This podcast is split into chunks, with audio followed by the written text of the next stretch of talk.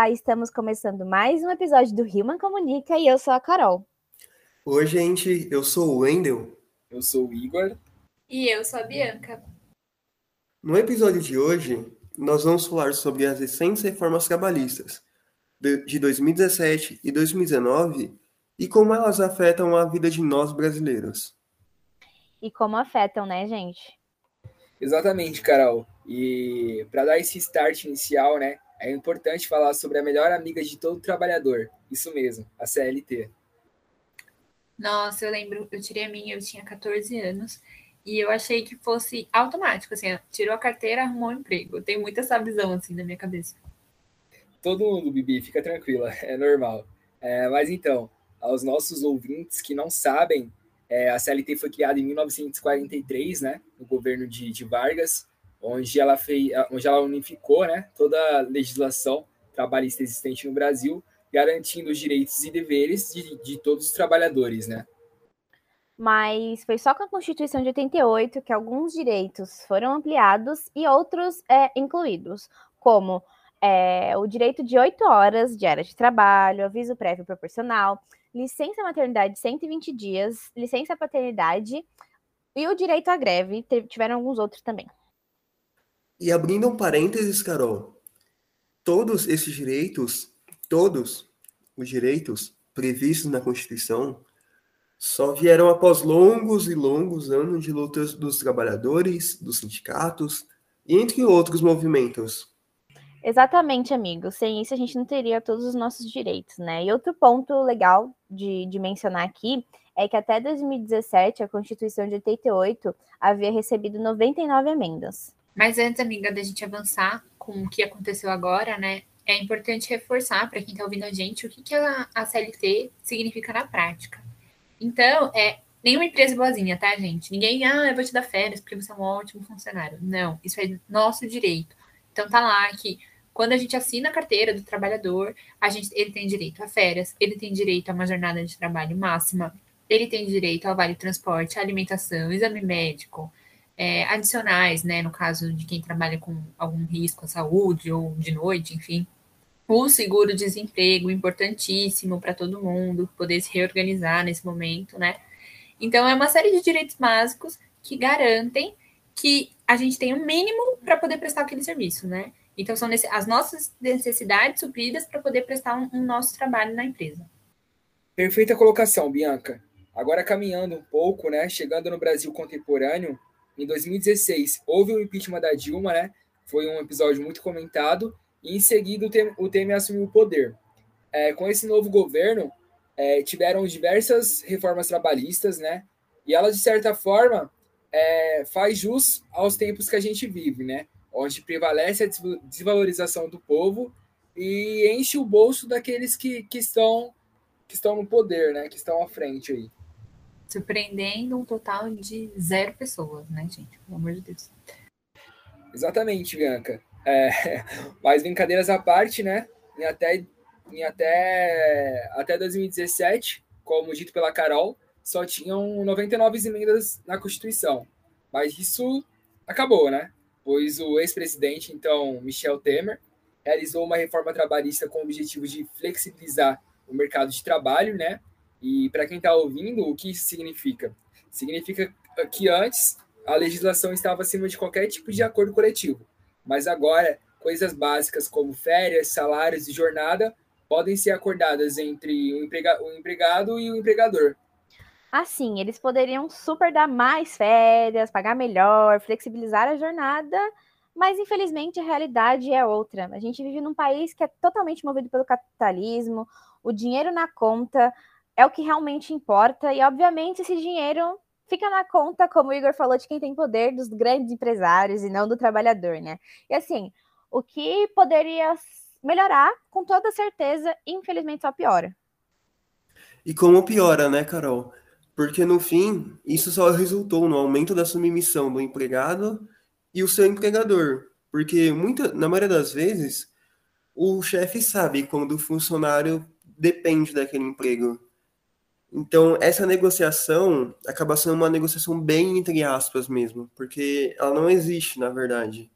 O chefe propõe aquilo que é mais favorável a ele, porque ele sabe que o funcionário vai aceitar. Exato, amigo. É, eles se aproveitam muito desse abismo social né, que existe no país. É bem, bem ruim. É, retomando um pouco né, sobre a reforma de 2017, foi nesse ano, nessa reforma, que regularizaram o home office, né, um, um modo de trabalho que está super em alta por conta da pandemia, né? Muitas pessoas que têm cargos administrativos, que conseguem fazer essa adaptação, optaram por essa forma de trabalho por conta da segurança, do vírus e tudo mais. Mas o que, que a gente quer falar aqui não, não é tanto relacionado à pandemia, tá, gente? A gente quer falar que antes disso, o trabalho home office ele era considerado ilegal ou informal, depende do caso, mas que depois que ele passou a ter, né, fazer parte da legislação, ele exige algumas regrinhas ali, né? Aquela coisa básica que tem na CLT, mas para esse tipo de trabalho. Então, o empregador tem que dar manutenção e equipamento, ele tem que dar todo o auxílio que o funcionário dele precisa para poder trabalhar de forma remota. E entender também que, né, as regras de horário continuam as mesmas, e aí existem alguns acordos que são feitos, mas essas coisas e algumas outras estão previstas na legislação. Então, se você está fazendo home office, vai continuar com esse método mesmo, independente da pandemia, fique atento às regras, porque existem, né? Não é seu notebook, não é suas coisas, não é assim que funciona. Caramba, Bianca, é, agora realmente eu entendi o porquê de muitas empresas nessa pandemia é, colocarem, a, colocarem as pessoas em casa, né? E fazer todo o suporte, né? Dar todo o equipamento que, que o funcionário precisa, né? O funcionário pode ali buscar trazer para casa e tudo de uma forma amigável. Pelo menos era o que eu, o que eu achava, né? O que eu acreditava. Mas é a lei, né? É a lei. Amiga, eu tô super chocada porque eu achava ia no mesmo sentido que você, assim. Mas também, como a gente já sabe, em grande parte das vezes, o empregador não cede todos os equipamentos necessários para esse trabalho remoto. Além disso, quando cedem, muitas das vezes não reembolsam o trabalhador com as despesas geradas por pelo home office. E assim, eu já vivi isso na pele, né? Porque eu, alguns processos que você participa, eles já colocam lá assim na cara, ó, você precisa ter um notebook, precisa ter coisa, senão nem participa do, do processo. Até velocidade de internet eles solicitam. Explorando mais essa relação entre a reforma de 2017 e o atual mercado de trabalho, foi na reforma de 17 que a contratação de profissionais autônomos e colaboradores na modalidade de pessoa jurídica passou a ser legal perante a lei, porque antes era ilegal. O modelo que é um dos mais comuns agora no atual mercado de trabalho. É, gente, e é muito barato, né, para a empresa, porque ela não precisa pagar nada além do salário, então ela não tem que te dar benefício nenhum, não tem o registro é diferente, nossa, sai muito mais vantajoso para eles. E a, as pessoas às vezes se apegam com essa relação porque acham que vão ter mais autonomia, ai, aquela coisa toda, né? E para quem também não, nunca viveu isso, existem empresas hoje que, ao invés de, por exemplo, efetivar o estagiário, ela contrata ele como PJ. Então, ele troca seis por meia dúzia, porque antes, pelo menos, algum direitinho ali ele tinha, alguma coisa no contrato, o jovem aprendiz também, né, que é regulamentado pela CLT. E aí, agora, com essa questão da pessoa jurídica, fica bem mais livre para a relação ser, como a gente já disse várias vezes, precarizada. Exatamente, Bianca.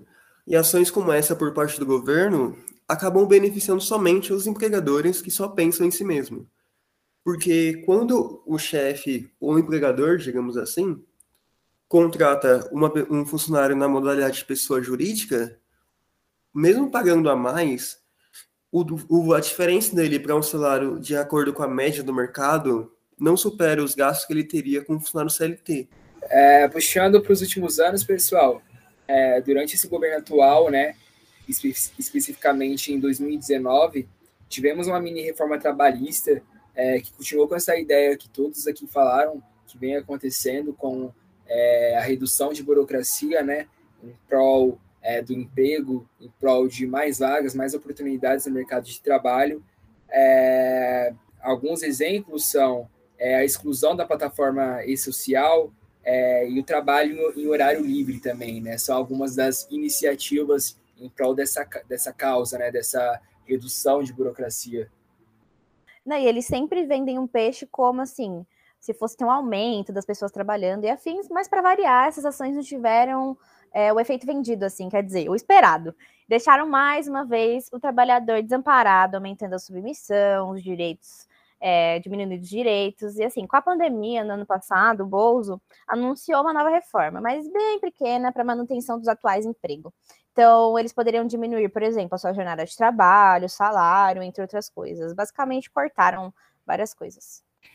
Eu conheço várias pessoas que sofreram com isso, e é muito ruim, porque essas pessoas, elas não tiveram redução da sua conta, né? Então, sua conta de água, de luz, convênio, enfim, tudo. E nesse mesmo ano, ele tentou mais uma mini reforma, gente, mas para alegria da população toda, com muita glória, ela foi barrada.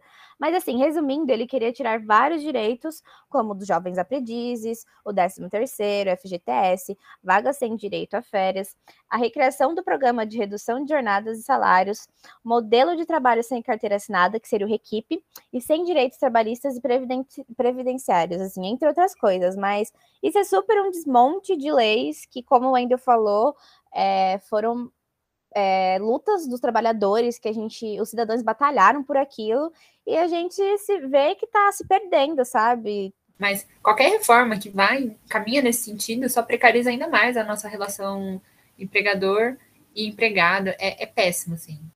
Exatamente, Bianca. Mas, infelizmente, é o que vai acontecer nos próximos anos, né? Eu, eu espero realmente o que não aconteça, mas é uma tendência é, a tendência exatamente é isso, que surjam mais mudanças que seguem esse, é, é, essa linha de pensamento né, do governo, onde é, somente nós, os trabalhadores, vão ser praticamente, vão sofrer, né? A gente está tá na mão do governo e, e, e eles querem maquiar que vai ter mais aumento de empregos, vai ter mais oportunidades no mercado de trabalho, mas o objetivo principal que parece para a gente, né, só ferrar os trabalhadores, né? É reduzir diversos benefícios que a gente conseguiu ao longo do tempo, né? E no fim, é a nossa geração que vai sofrer isso na pele.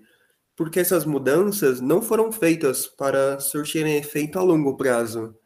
Nós já estamos sofrendo com as consequências de todas essas mudanças. E por ela ser constante, nós só podemos esperar uma piora mesmo.